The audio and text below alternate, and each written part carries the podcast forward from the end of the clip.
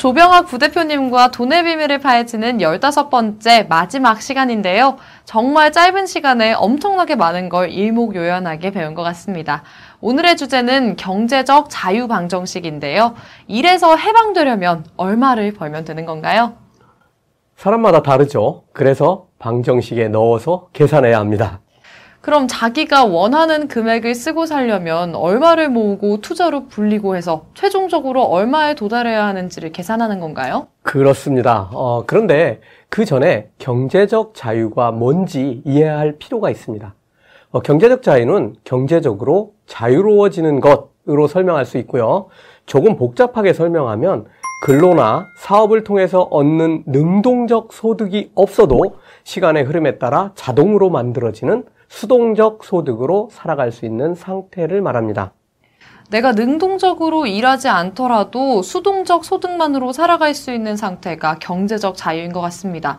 경제적 자유를 얻은 사람들은 일하든 일하지 않든 선택할 수 있는 사람들이겠네요. 그래서 저는 경제적 자유를 획득한 사람들을 Financial Freedom Founder, 어, 경제적 자유 설립자 혹은 앞 세 글자를 따서 3F라고 부릅니다. 학교였으면 F를 세 과목이나 받았으니까 낙제였겠지만 경제활동을 통해 3F를 받으면 학교를 그만두듯 능동적 경제활동을 그만두면 됩니다.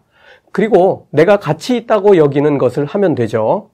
돈이 가치 있는 이유는 돈으로 원하는 것을 살 수 있어서가 아니라고 했습니다. 돈은 일에서 벗어나 세상에서 진정으로 가치 있다고 생각하는 것을 할 시간을 벌어주기 때문에 가치 있다고 했습니다. 경제적 자유 방정식을 알기 위해 알아야 할 게 더 있나요? 어, 있습니다. 어, 경제적 자유 방정식은 너무나 간단해서 중학생도 알 수 있는 그런 방정식입니다. 어, 그러나 이것을 이해하려면 능동적 소득과 수동적 소득을 먼저 이해해야 합니다. 어, 그조차도 간단한데요. 능동적 소득은 돈을 버는 세 가지 방법 중에서 앞에 두 가지가 해당합니다. 근로를 제공하는 대상이 기업이든 개인이든 어딘가에 근로를 제공하고 얻는 소득은 내가 능동적으로 움직여 만들어낸 소득이죠.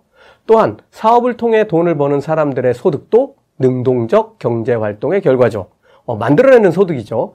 이 둘은 모두 능동적 소득입니다. 이와 반대로 투자는 자본을 제공해 돈을 버는 방법입니다. 즉, 자본이 어딘가에 투자되어 만들어지는 소득은 투자자가 능동적으로 무엇을 하지 않아도 되는 수동적 소득입니다. 그러니까 수동적 소득이 능동적 소득보다 커지면 경제적 자유가 이루어진다. 맞는 얘기인가요? 아닙니다. 어, 경제적 자유를 얻으려면 능동적 소득보다 수동적 소득이 커져야 하는 것은 맞습니다만 어, 여기에 목표 소득이라는 개념도 추가돼야 합니다. 어, 목표 소득은 단어 그대로 목표로 하는 소득입니다. 얼마만큼 쓰고 싶은지가 목표 소득입니다.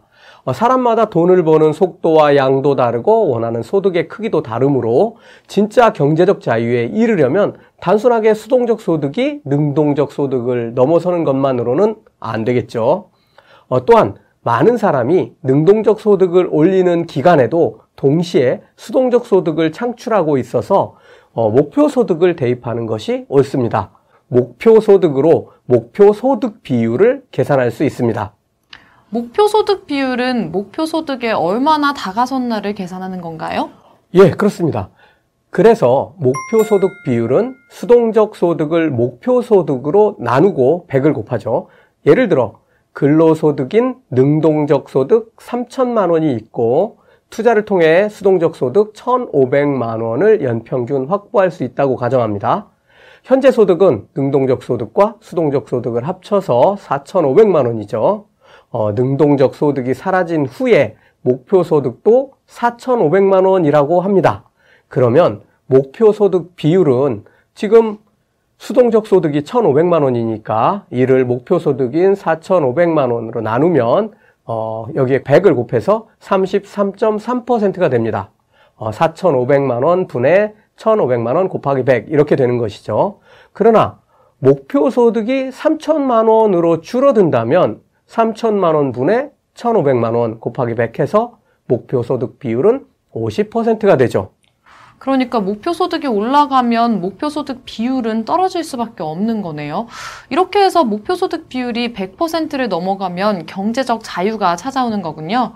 물론 근로를 계속할 것인지는 개인의 선택이겠죠요. 그렇습니다.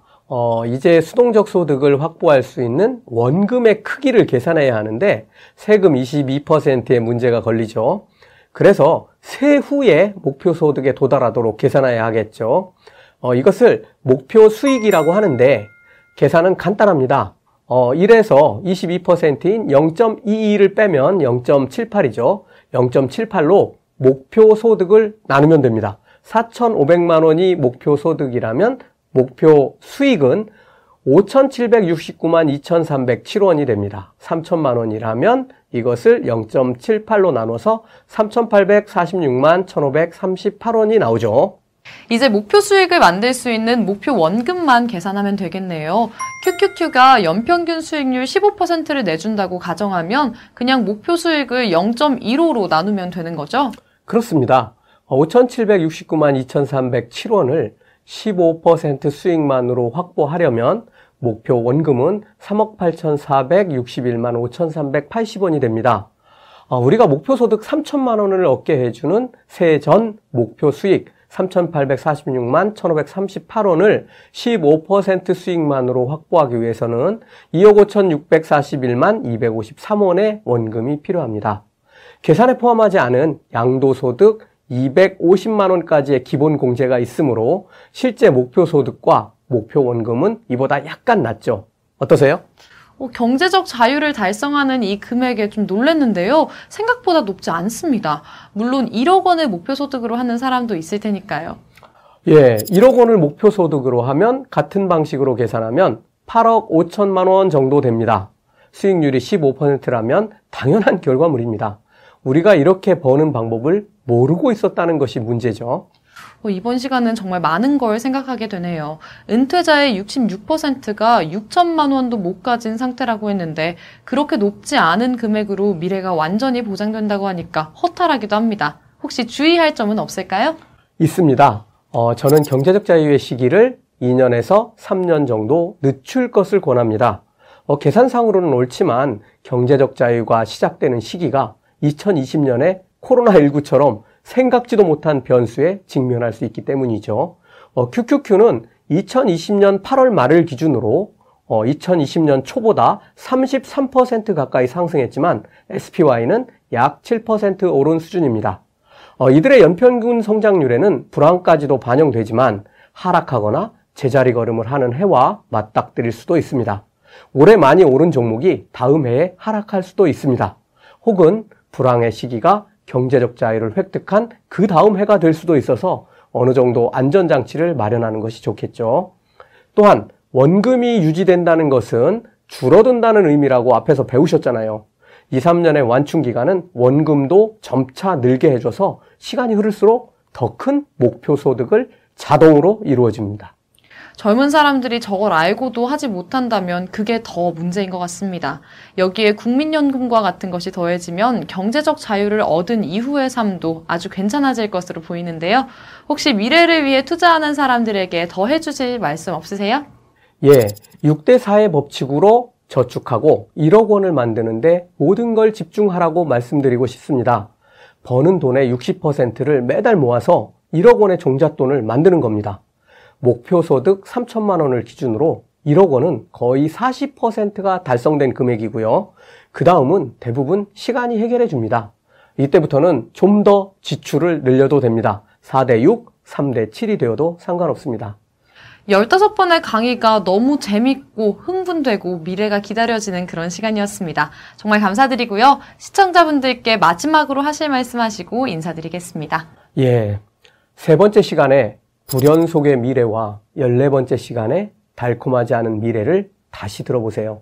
그리고 왜 우리에게 시간이 없는지도 생각해 보세요. 아이들이 맞게 될 미래가 어떤 미래인지도 생각해 보세요.